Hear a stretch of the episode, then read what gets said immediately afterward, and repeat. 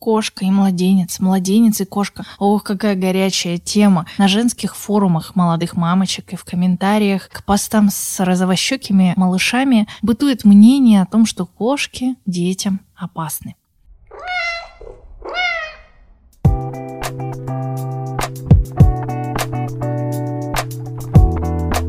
С вами подкаст «Кот уполномочен заявить» и с вами я, Дарья Полянская, специалист по поведению кошек и куратор благотворительного проекта, а также та самая главная по кошкам. Подписывайтесь на мой подкаст, включайте наушники погромче и слушайте. Сейчас будем развенчивать мифы.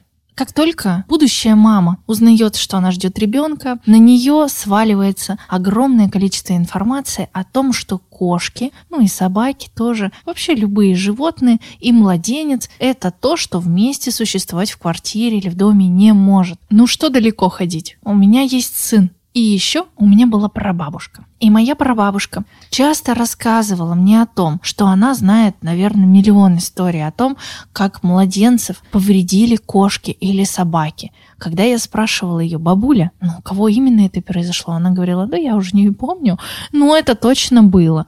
Еще до появления ребенка у меня жила и кошка, и собака. И бабушка всегда очень сильно переживала а, по поводу собаки в основном. Я у нее спрашивала, бабулечка, ну почему же ты переживаешь? Она мне не хотела сначала рассказывать, а потом один раз сказала, говорит, ты знаешь, вот если беременная переступит собаку, то у нее ребенок родится весь волосатый. С этого момента в народные басни я не верю, потому что родился мой сын, я тысячу раз переступала через собаку, но сын не волосатый, вы можете увидеть это в моих соцсетях. У него есть волосы только на голове, поэтому, видимо, эта байка здесь не сработала. А что же с кошками? Давайте начнем с того, что кошки боятся младенцев. Вот такое серьезное заявление я сделаю и не собираюсь отступать. Сейчас вам расскажу, в чем же там суть. Дети любого вида, будь это детеныш кошки, детеныш собаки, детеныш человека или детеныш шимпанзе, кричит, призывая взрослых своего вида на такой частоте, чтобы это звучало очень раздражающе. И действительно, если вы слышали, как плачет ребенок,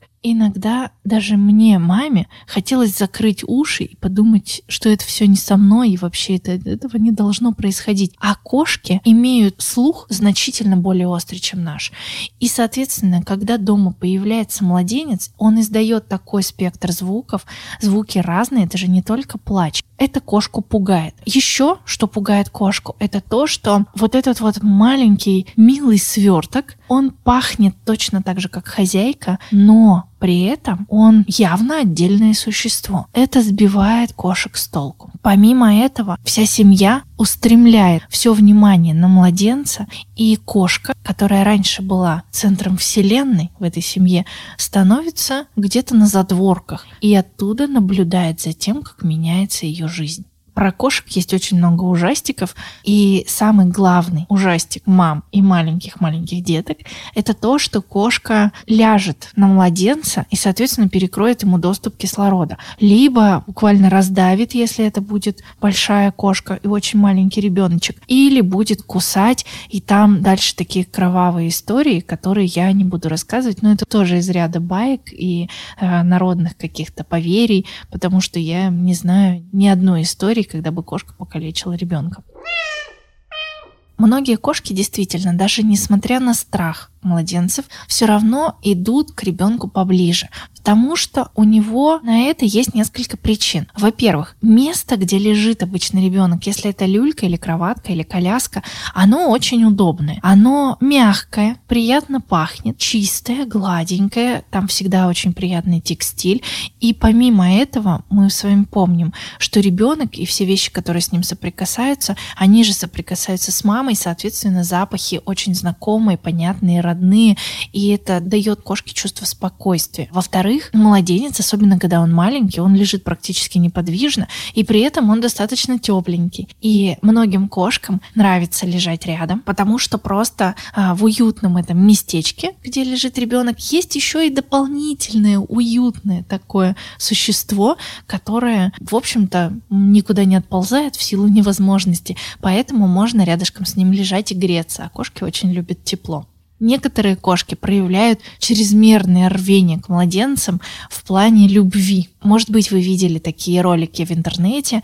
Там кошка трется о младенца или ложится рядом, может там лечь на ручку, может быть, даже это немного неосторожно. Если вы видите за кошкой такие чрезмерные проявления любви, то лучше просто дайте кошке другое занятие. То есть, например, выделите для нее специально время, когда вы или другие члены вашей семьи будут с ней больше взаимодействовать, гладить, всячески ее обнимать, в общем, давать ей то самое тактильное ощущение, которого она ищет. Второй вариант, вы можете занимать кошку какими-то умными игрушками, примеры их вы можете найти у меня в блоге, это очень легко сделать. И пока кошка занимает свой интеллект, вы будете спокойно посвящать себя ребенку.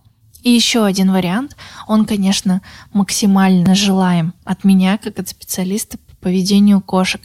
Это ваше адекватное знакомство младенца и кошки, когда вы даете сначала понюхать запах малыша, потом даете изучить ножку или ручку, потом посмотреть, но не тыкайте в кошку ребенком, а просто даете на безопасном расстоянии рассмотреть этот объект, который ее пугает и, возможно, интересует.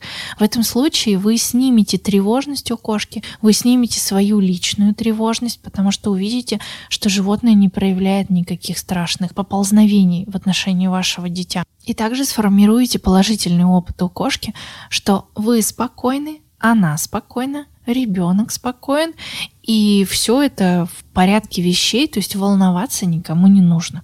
К сожалению, часто проблемы со стороны кошек в отношении детей провоцируем мы с вами сами, взрослые. Если вы даете чрезмерную реакцию в момент, когда кошка подходит к младенцу, это сильный сигнал тревоги для кошки. И она не понимает источника тревоги, она не понимает, что она сделала неправильно, она ассоциирует, прямой ассоциативный ряд составляет и понимает, что когда она с ребенком, вы взволнованы. Если вы взволнованы, значит происходит что-то плохое, значит нужно паниковать, и вот что-то мы все умрем вот это вот, знаете, когда все бегают с поднятыми руками, просто бьются об стены и ничего не понятно. Вот так ощущает ваша кошка себя, когда вы даете чрезмерную реакцию. Что такое чрезмерная реакция? Это всевозможные вздохи, вскрики, взмахи, это учащенное ваше дыхание, когда только кошка посмотрела на ребенка, а вы уже только не подходи, только не подходи. Примите тот факт, что кошки младенцев не едят. И будем двигаться с вами дальше. Как мы еще провоцируем? Еще иногда вы провоцируете тем, что до момента появления ребенка вы даете очень много внимания, даже слишком много кошке.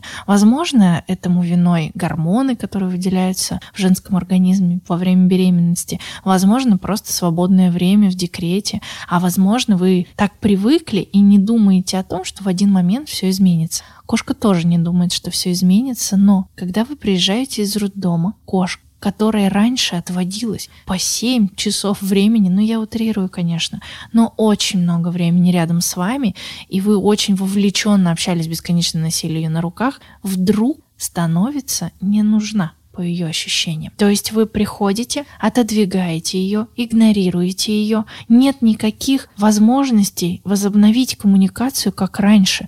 И кошек это очень сильно фрустрирует. После того, как кошка выходит из фрустрации, она может либо впадать в агрессию, либо может из-за стресса, наоборот, сильно закрыться и перестать с вами взаимодействовать. Ни тот, ни другой вариант, конечно, нам не подходит, поэтому постарайтесь не давать чрезмерных реакций и не приучать кошку к тому, что количество внимания к ней будет всегда неограничено. Как только вы узнаете о том, что у вас будет малыш, постарайтесь сразу примерно прикинуть, сколько именно времени вы сможете проводить с кошкой.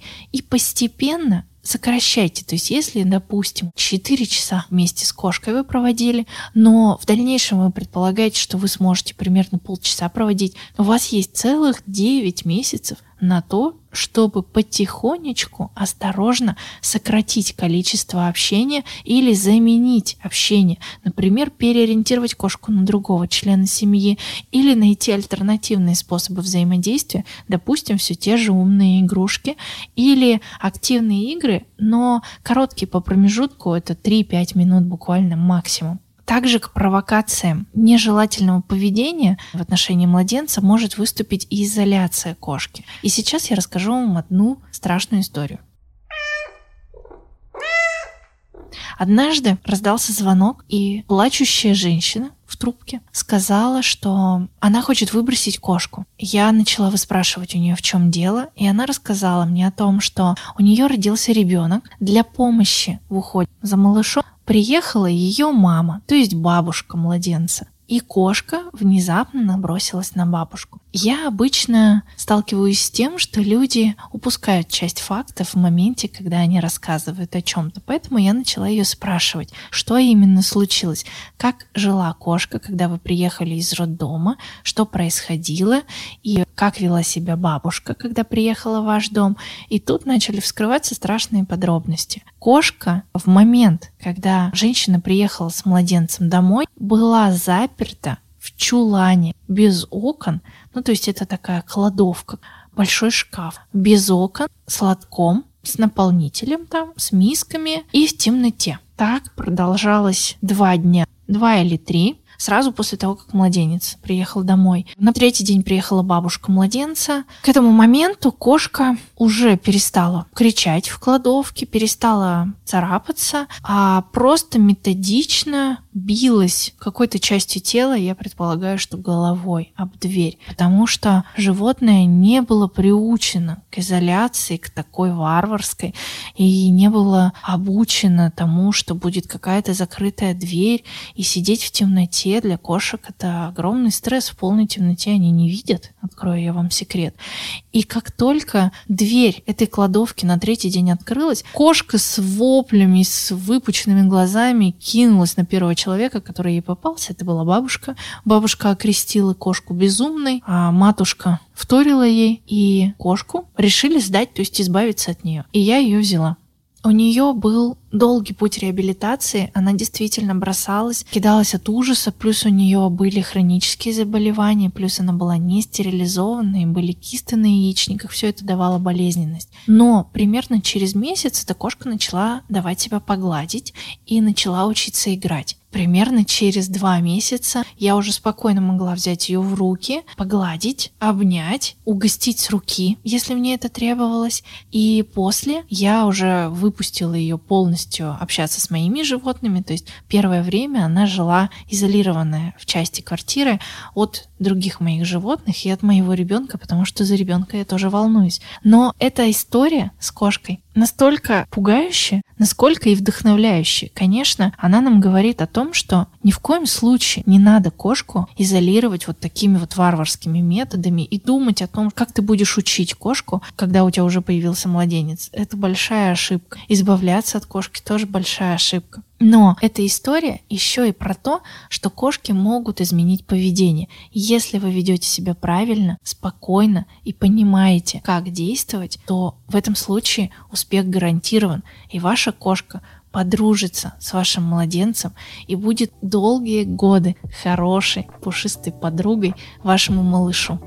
С вами была Дарья Полянская и подкаст «Кот уполномочен заявить». А пока не забывайте подписываться ставить 5 звездочек в оценке подкаста и свои вопросы, а также обратную связь вы всегда можете отправить мне в любой из соцсетей. Кликабельные ссылки вы найдете в описании подкаста. Берегите своих мурмур и услышимся в новом выпуске.